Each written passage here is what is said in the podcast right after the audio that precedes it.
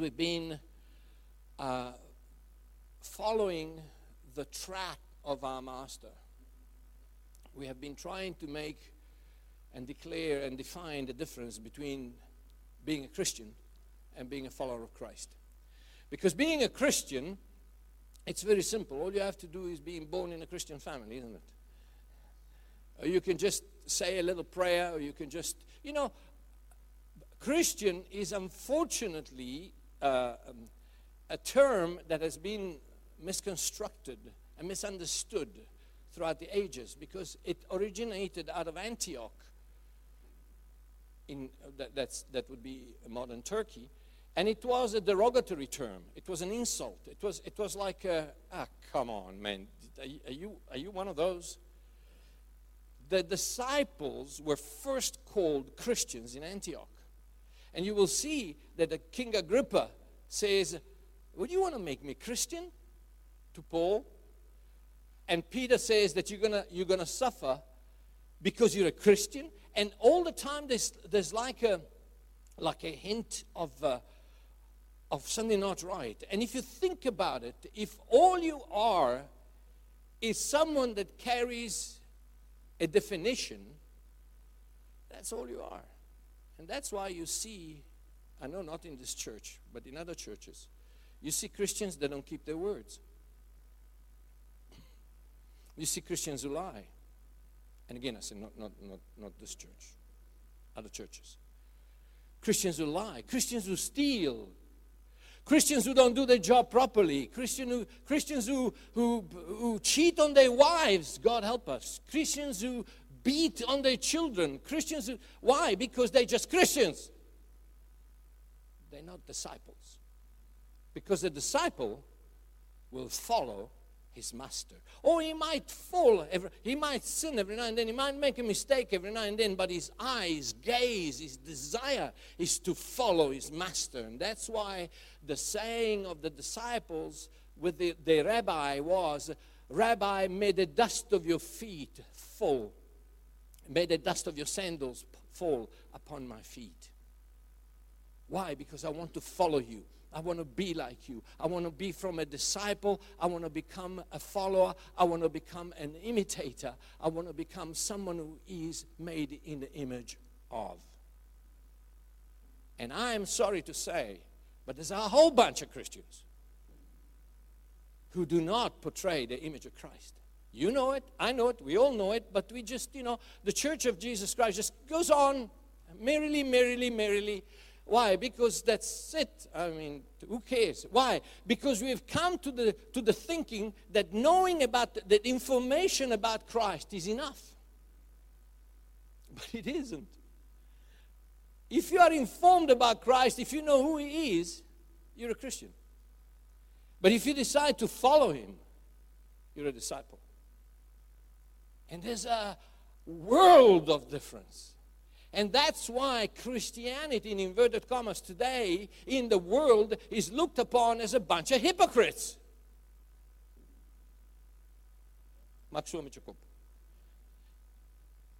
Why? Because we say we something, but then we do something else. It's like uh, we know we have a certain amount of information about Jesus. We know about him, but when it comes down to following him, it's almost like that information is shelved. It doesn't enter into our hard drive. It just stays on a memory stick somewhere, unused. It's like, I'll give you an example. When we were in Capri a couple of months ago, when we were, when my wife was in Capri uh, a couple of months ago, she, she was walking to the center of the, of the little uh, island and she saw Rod Stewart. Now, how many of you know who Rod Stewart are, and how many of you are too young to know who Rod Stewart is? You know who Rod Stewart is? You go to my head and you linger like a haunting refrain. Eh? You remember that? Okay. Anyway, so anyway, that's Rod Stewart. Now I know you don't know him. He's about he's like, he's like 68. Man. Come on. But anyway, so he was like big shot some years back. Now, can you imagine if my wife said, just because she saw him, he was walking in front of him, in front of her, with pushing a, a, a pram with his 75th child, and uh, and anyway, can you imagine if my wife said, "I know Rod Stewart"? No, you don't. You know about him, but you don't know him. You know me, you don't know him. You know about him. And Christians know about Jesus, know about Christ, but they don't know him. And sadly, we give most of our problems to how we behave when Jesus gives most of our problems to how we believe. And so this morning, I want to carry on talking about the rabbi, following the rabbi, the life of a disciple. And um, uh, we have looked in the last two Sundays, we have looked at the, in order to, uh, a rabbi, any rabbi, had three particular characteristics that uh, identified him from other rabbis. Number one was his yoke. His yoke was the way that he interpreted the law. Okay? So now we saw right in the beginning that Jesus interpreted the law very simply. He said, Repent from believing the law. Change your mind from thinking that the law is going to help you, is going to save you. Change your mind, make it turn about, make a, a, a, a turn around, change your mind, and believe the good news, the gospel of the fact that, that there is a new kingdom, there's a new king, everything has been done, your sins have been forgiven. Now relax and follow me. So that was the yoke. That's the way that Jesus understood and interpreted the law. And then last week we saw the commandments or the instructions of the rabbi. What, what, what, what, what, what was the, the main commandment of the rabbi? And as I said to you, when Jesus was approached by, by the young lawyer, and the lawyer said, Master, what is the greatest commandment in the law? In those days, the greatest commandment of the law was what? Keep the Sabbath holy. And that's what they attacked Jesus every time because he was healing people on the Sabbath. How dare you healing people on the Saturday? Do it on a Tuesday, not on a Saturday.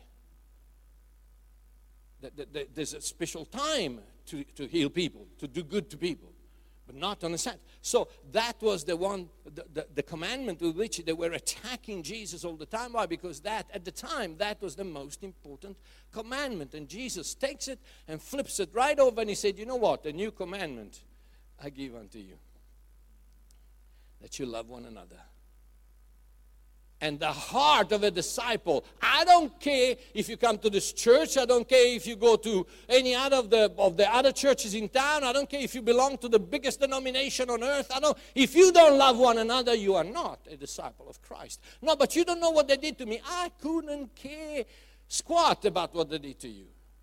Because what they did to you, they did to me. They did to all of us. Because they are a bunch of no goods. Did you know that? They are bad. They are hurtful. They are, and they will hurt you. And they will, and you need to make up your mind sooner or later that you're going to love regardless. Or remain a Christian. Which is fine. You're still going to make heaven.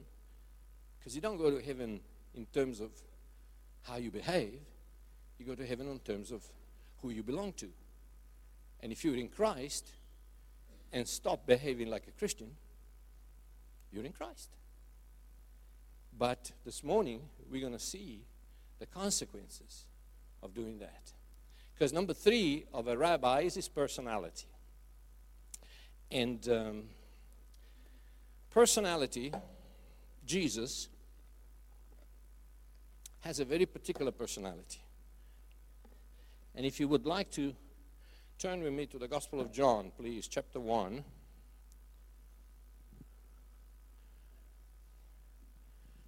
John chapter 1.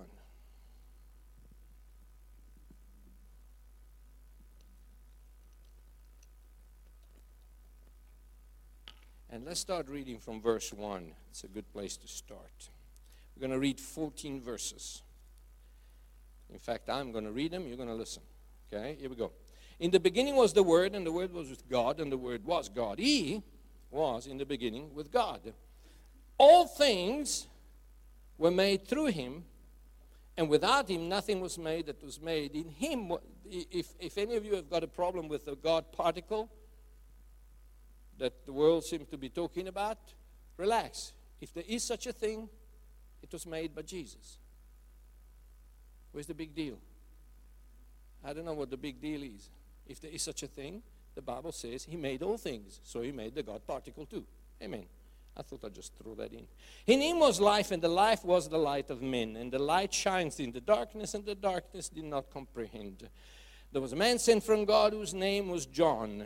This man came for a witness to bear witness of the light, that all through him might believe he was not that light, but was sent to bear witness of that light. That was the true light which gives light to every man coming into the world. He was in the world, and the world was made through him, and the world did not know him. He came to his own, and his own did not receive him. But as many as received him, to them he gave the right to become children of God, to those who believe in his name, who were born not of blood, nor of the will of the flesh, nor of the will of man, but of God. And the Word loved the world so much that couldn't stay away, and he had to come and become like one of us. And so put on flesh, became flesh, and dwelt among us, and we beheld his glory. The glory of the only begotten of the Father, full of grace and truth. Full of grace and truth. If we want to know what Jesus' personality, what the Rabbi Jesus Christ personality was, here it is. He was full of grace and truth. And the word full is emplis, which means full right up to the top, like there is no room for anything else. In other words, his whole complexity, his whole personality, his whole being was grace and truth. And at this point in time, what do we have? We have two groups, don't we? We have the grace group and we have the truth group. And the church of Jesus Christ has always been divided into the grace group the grace group, what it says, what, what, what do they say? They say everything is done, everything is finished, you can do what you want. It's cool. All you have to do is just go to church on Sunday morning. And if you really, really, really want to get some brownie points, Wednesday evening. And please don't forget Christmas, Easter, funerals and weddings. And certain denominations, baptisms. And then you're cool, you're fine, because that is the grace group. Over here we have the truth group. Now, the truth group, what do they say? They say, You better behave, buddy, because you, you know, the day of judgment is coming. And God's going to look at you and He's going to say, Depart from me, you dirty sinner, you. I shall burn you forever in hell. Amen. And so you got the grace over here that, ooh, let's laugh, let's you know, let's have a spiritual encounter. And you got the truth over here that say, ah, everybody's going to hell but me. But Jesus was full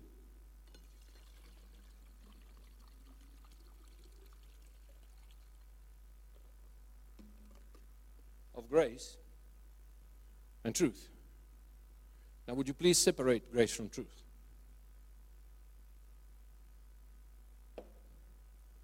Because he was full of grace and he was full of truth. I'm a little short, but I didn't want to take chances. But he was full, full to the top. You couldn't put in it. Everything that he was was grace and truth. Not just grace, not just truth. Grace and truth. Now, what, what is that supposed to mean? uh, let me give you an example. John chapter 8. We know the story of uh, a certain lady, an adulterer, that was caught in the act. Now, a group of Pharisees went out, most probably to have a bit of a naughty time, and one of them maybe Anyway, let's not get into that. But they caught her in the act. Now, the last time I checked, in order to catch someone in the act, you've got to be part of the act. Or no? Right? So, most probably the Pharisees were kind of uh, busy with the lady in question. However, something went wrong, and so they got her and they dragged her at the feet of Jesus and they threw her at the feet of Jesus, who was at the temple minding his own business. And they said, like all religious people would say, Master. and we know that, of course, uh, the trap was being set. They said, Master, we have caught this woman in the very act of adultery. And, Master, the law of Moses says that such a one should be stoned. But what do you say? Master. Now, the trap is set. Why? Because if Jesus says, uh, I believe we should stone her, I've got grace. Because you don't, you're not very loving throwing rocks at someone, okay? Grace goes out the window if he says we should stone her. But if, you, if he said, no, I don't think we should stone her, Truth goes out the window. Because the law stated she should be stoned. So now, how do we handle that? How do we handle this grace and truth thing? Because you see, Jesus doesn't overlook sin. However, please stay tuned to this exciting channel because this morning I'm going to give you what I believe is a revelation that will revolutionize your future disciple life. Jesus is writing on the ground, and my wife and I have been to Israel. We were, we were there a couple of months ago, and in front of the temple, which is not there anyway, but uh, in front of the, the wall, what they call the Western Wall, that was supporting the platform on which the temple was built, which now is the is the, um, the, the, the, temple dome, the, the, the golden Muslim thing there. And, uh, but on, in front of the temple, there, was, there wasn't sand, there was rock, there was stone. Now, the Bible says that he was writing on the ground. And when was the last time that God wrote on stone? When he wrote the Ten Commandments, when he wrote the law. So when they went to him and they said, uh, Master, the law says, Jesus was like saying, Yeah, I know, I wrote it. He was writing on the rock, on the stone. And then, in order to make his point even stronger, after he tells them what to do, he writes again. Because how many times did God write on the tablets of stone? Twice. First time before the, the incident of the golden calf, and the second time after. So for two times Jesus writes on the on the on the stone, and it's like like he's saying, "Hey guys, I wrote the law. I have the right to bypass the law if I want to, because I have written it." And he says, uh, "I'll tell you what we're going to do. We're going to apply the truth. So we're going to stone her uh, the only little condition that I, that I make is that uh, uh, the one of you that has never committed this type of sin, I would like him to throw the first stone. And then he writes on the, on the rock again. And then, of course, we know that they all leave and they all go away, starting from the older one to the younger one, which should tell you something. They leave, they go away. And then Jesus looks at the, at the woman and says, Woman, Where are your accusers? Does anyone condemn you? And now listen to this. Because the woman, adulteress, caught in the act, guilty as charged, doesn't say, I'm sorry, does not repent the way that religion has told us to repent. yes, God, I know. I'm sorry, please. No, I'm sorry. She doesn't do anything of the kind.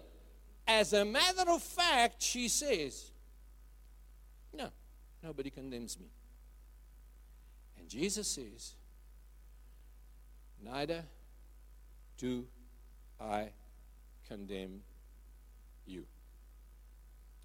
And then he says,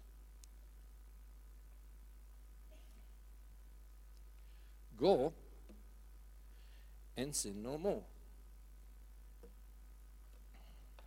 Now, why is that? I don't condemn you, but if you do it again, I will. Is that what it means? How bipolar is God? I don't condemn you. You're guilty. You were caught in the act. You don't, you're not repentant. You don't, I don't condemn you. But if you do it one more time, I will. Is that what it means? No. What it means is this. He said, Lady, don't do it again. Because next time, I might not be here to save your butt. I mean, Jesus didn't say that, but. And they will rock you to sleep for real. Sin, listen to me. Sin does not push you, sin pushes you away from success and happiness, not God. Because sin has been paid for on the cross. But Jesus says, Do me a favor. Don't do it again. Do you remember the, the, the, the paralytic at the, at the pool of Bethesda? 38 years. What does Jesus say to him? He goes down to him, and the guy makes a declaration of doubt. He basically tells Jesus, I don't believe you can save me. Why? Because Jesus says, Do you want to be made well? And he, and he replies and he says, Man, I don't have anybody to take me down. I mean, th- that was a revelation to me. I mean, the pool of Bethesda is like 20 meters deep. Seriously, that's why the angel went down to the water. That's why everybody went down. The multitudes went down to, to get in the water when the angel went down because he's 20 meters down. And Jesus touched him and said, Do you want to be made well? And he said, I don't have any man that will put me down. And I mean, they suggested to throw me down, but I said, nah, you know, better paralytic than dead. so, and uh, so he says, basically, he made a declaration of doubt. He said, he said, do you understand what I'm trying to say to you? Try and get away from the religious picture of the angels in heaven singing, Hallelujah, Hallelujah, and Jesus coming with long blonde hair and blue eyes, being in gentle breeze that moves his white robe in the wind and says, Do you want to be made well? And the paralytic say, Oh Lord, please make me. No, no. He said, No, man, you do, you do, I don't have anybody that will take me down, so how can I be made well? And Jesus says, Pick up your bed, get out of here. And, and, and I think that he said, pick up your bed because he wanted to give us a message. Sometimes our bed of infirmity is very comfortable. Sometimes our sin, sometimes our way that we do things, some, sometimes our way we don't do things, it's very comfortable. So Jesus says, pick up your bed, get out of here. You're healed. And he did. And he went.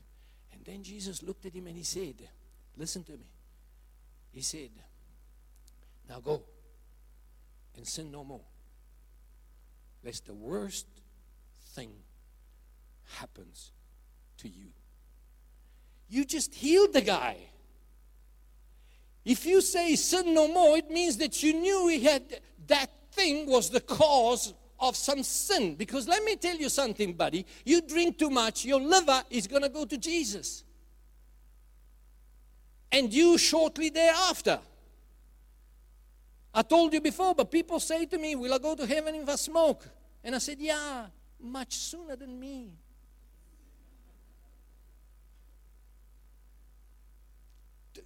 Sin will make you miserable. Listen to me. Sin is not separating you from God, sin separates you from life, abundant life, pride, addictions, unforgiveness. It's all stuff that will get stuck in your heart and in your body and will eat life away from you, not separate you from God. If you are in Christ, nothing, nothing Nothing will ever separate us from the love of God which is in Christ Jesus our Lord.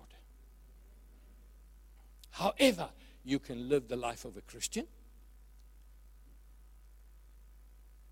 divorce after divorce, addicted to stuff, killing your body with substance, killing your mind with unforgiveness, bitter inside totally messed up because you refuse to follow the master. Or you can live the life of a disciple. And I'm telling you something the choice is yours. Young people, yeah. The society, the culture tells you to behave in a certain way. This book tells you to behave in a different way. The choice is yours. But in a couple of years' time, when there's an unwanted child, unwanted by dad and mom and dad, not by God, because God wants them all. When there's destruction in your life because of a mistake, because of sin you committed with someone, because you had too much to drink, because you put something in your body, because you listen to him telling you, I love you. No, he doesn't. He just wants you. When he's done with you, that's it. Thank you very much. Goodbye. I'll go on to the next one. And you can decide will that send me to hell? Hey, I've told you, if you are in Christ, if you if in your heart you have received by grace through faith the sacrifice of Christ and you have entered into the the body of Christ, you are safe. But sin will mess up your life, something terrible. And that's what Jesus is saying. Sin no more, lest the worst thing can happen to you. Because it will, buddy. Say grace and truth. Jesus is not, he, he hasn't got soft on sin. You know, sometimes the grace, the grace uh, uh group you know, Jesus is soft on sin. No, he's not. But you know what happened to sin? Sin got judged in him and paid for in him. Now, listen to what Paul says quickly. Let's go to Romans chapter 6. Romans chapter 6. I'll tell you something. If you just, if you, Lord, please help me, Holy Spirit, to to deliver this message clearly so that we can understand what you're talking about. Listen to this Romans 6 23. For the wages of sin is death, but the gift of God is eternal life in Christ Jesus our Lord. Now, either this is in the New Testament or it isn't. Is the book of Romans in the New Testament? Right, it's in the New so something must have happened to receive the wages of sin. Otherwise, that's it. We will pay with death. But thank God through Jesus Christ our Lord. Watch what Paul says now. Seven, I mean, this is a beautiful book. 720. Paul says, Now if I do what I will not to do, it is no longer I who do it, but sin that dwells in me. 8 3.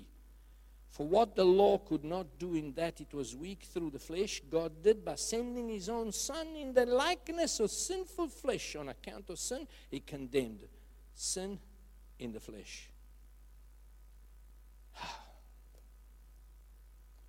The wages of sin are death, but sin is in the flesh. Sin is in the flesh, temporal. Righteousness is in your spirit, eternal. Now let that sink inside of you, and you'll understand the gospel.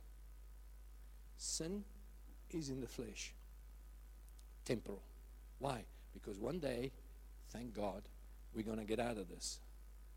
Fire will judge sin in our flesh and will destroy. And that's it. But righteousness, which is imputed to us through Christ, in other words, is given to us. It's a gift given to us. Righteousness is in your spirit. And that, my friend, is eternal. But if you sin, if you do what Paul says, you will mess up your life. You will mess up your life. Just that simple. That's why Jesus keeps on saying, Go and sin no more. Why? Because it's going to hurt you. Is that, is that too difficult to understand? Is, is that all right? The, the, because to me, that is the solution between grace and truth that the church has been fighting with. I mean, I was listening this morning to a preacher that said, The day of judgment is coming, and one day the Lord will look at you and say, Depart from me, because I never knew you. Man, brother, if you if he never knew you, you that's it. He never knew you. So what, you're not getting judged. You, we, I'm not getting judgment. I've been judged in Christ. My spirit has been declared righteous because he was declared sin. He was made to be sin for me that I could be made the righteousness of God in Christ. And I tell you something, you want to know when I made the will, when I when I obeyed the will of the Father? He said this guy this guy this morning said on the radio. He said because you didn't do the will of the Father. Give me a massive break.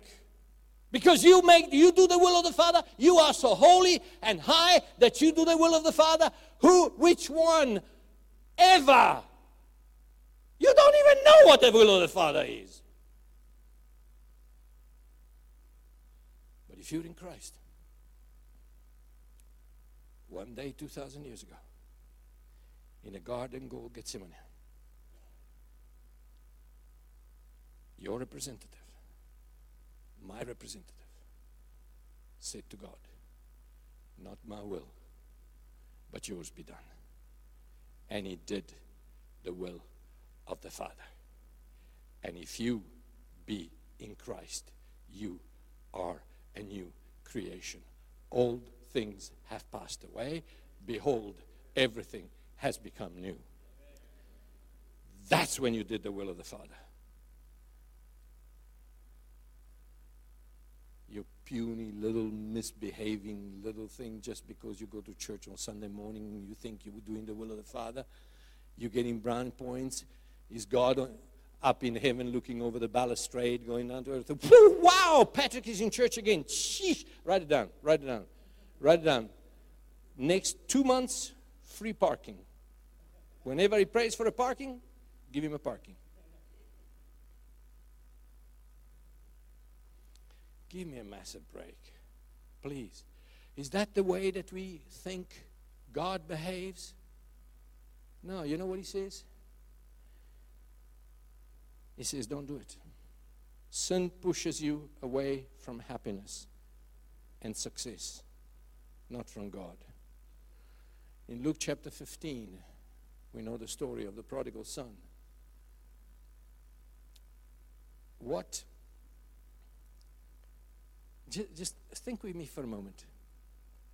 Who was hurting more?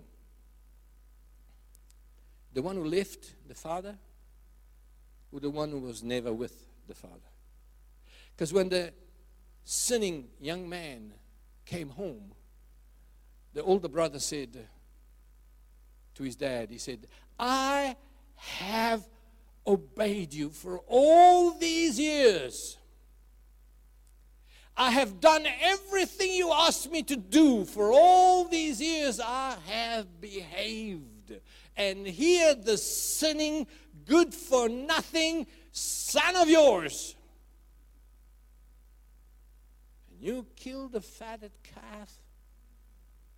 And it's interesting the, the sarcasm because he says to him, You didn't even give me a, a small kid, but the actual translation is a skinny goat skinny, a skinny goat, as opposed to the fat calf. And he says, Here the sinning son of yours come home, and you give him the fatted calf. And I, lo- I worked, I labored, I did everything you asked me to do all this time, and you don't even give me, you didn't even give me a skinny goat to have a party with my friends. And I tell you something, we think the Father pushed him away, but he pushed himself away from the Father. Because the Father replied, My son, everything I have is yours. The reason why you didn't get the skinny goat? Because you didn't go get a skinny The reason why you didn't get the fatted calf? Because you didn't get the fatted calf. You didn't ask me. You didn't say, Dad, can I have what belongs to me? I would have said, Yes, of course. All that I have is yours. Now, when you've eaten that fatted calf, fatten another calf because my other son is coming home. Amen? Now, while we wait for CNN to change the tape. Let me close with this. Does that mean anything to you? i tell you something, it, it should liberate you so much. This is good news, my friend. This is good news because your future is in your hands. Your eternal future is in the hands of God, but your future is in your hands. I've even written a book called The Hole in the Hedge that is based exactly on that. Even before I had the full revelation of what I'm preaching you about, I've written this book, The Hole in the Hedge, that speaks about 12 rats that eat a hole in the hedge of protection that God makes around you when you get born again. And things like unforgiveness, things like uh, unconfessed sin, things like lack of wisdom, things like uh, lack of th- things like fear, things like pride. There are 12 things that you it's that is, go and sin no more. Don't do it. Don't be proud. Why? Because you carving a hole in the hedge of, prof- of, of protection where the devil can come in and hit you right. Why? Because you're proud. Unforgiveness, lack of wisdom, all stuff that you do, stupid stuff don't blame the devil if you have a car accident when you travel at 185 kilometers an hour through Austin.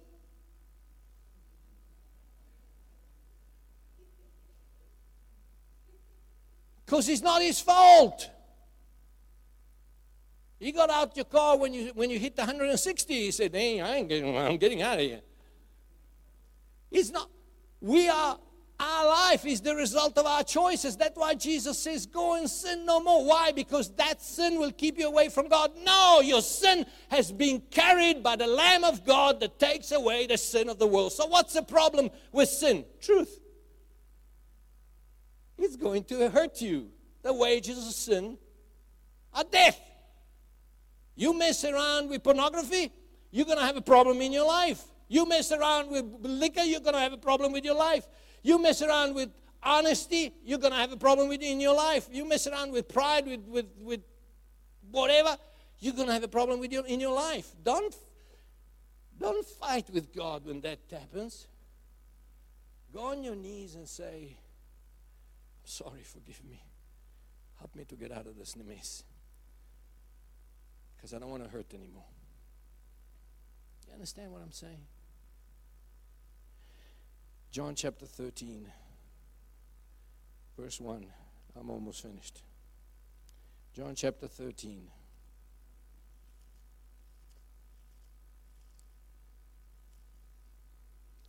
Verse 1.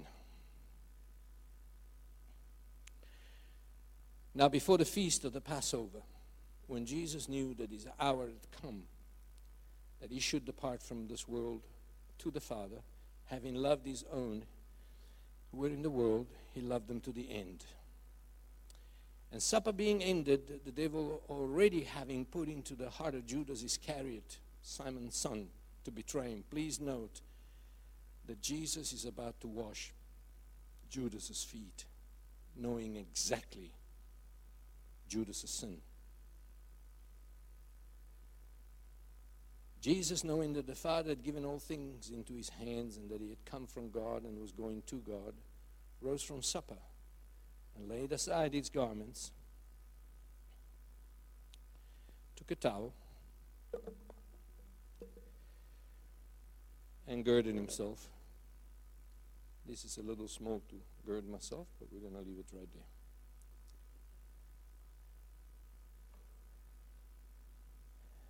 And then he poured water into a basin.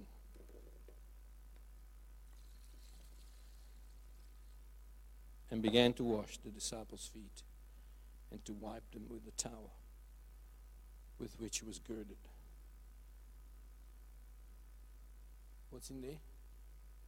Grace and truth. John says in his first letter, he says, if we confess our sins, is faithful and just to forgive us of our sins and to cleanse us.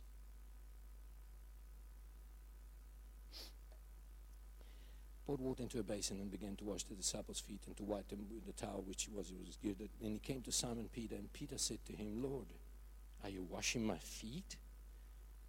Jesus answered and said to him, What I'm doing, you do not understand now but you will know after this. Peter said, You shall never wash my feet. Jesus answered him, If I don't wash you, you have no part with me. The Greek word for part is the word koinonia. You have no communion with me. You have no fellowship with me. You have no intimacy with me. See how sin pushes you away from God, not God away from you. Now, watch. Simon Peter said to him, Well, then in that case, not my feet only, but also my hands and my head. Now, listen to what Jesus says. He says, He who is bathed, he who took a bath, he who washed, needs only to wash his feet, but is, what's the next word? Completely clean.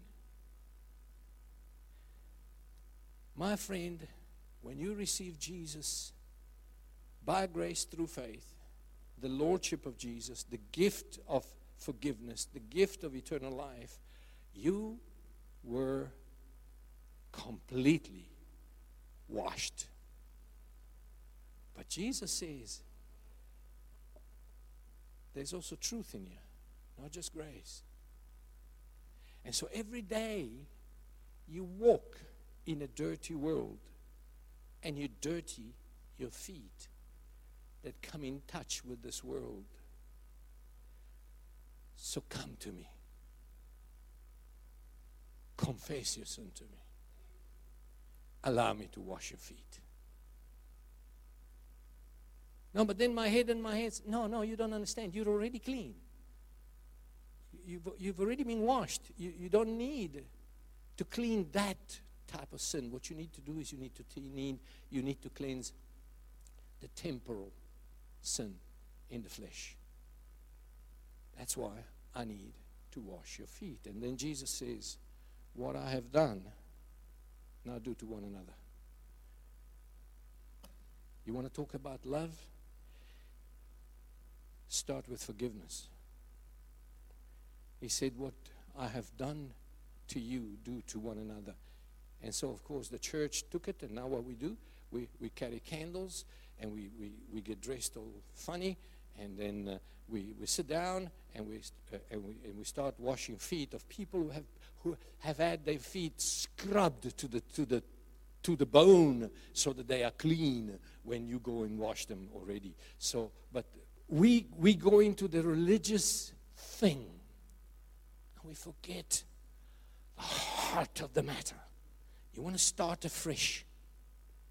Have you had an addiction? Have you had a problem with pride? Have you had a problem with, with unforgiveness? Have you had a problem with, with, uh, with lust? Have you had a problem with, with lying? Have you had a problem with something? Have you done something that you are ashamed of and it's called a sin?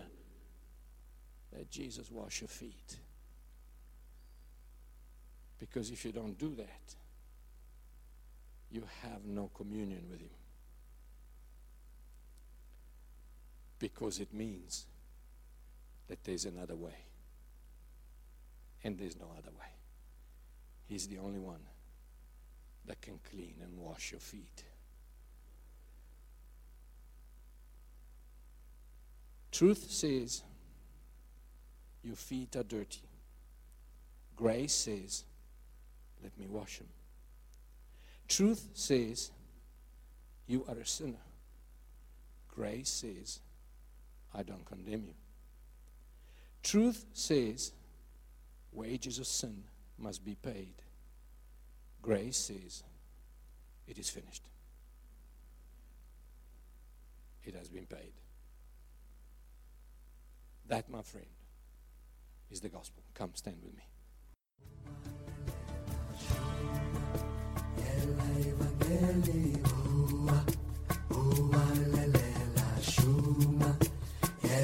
Evangelii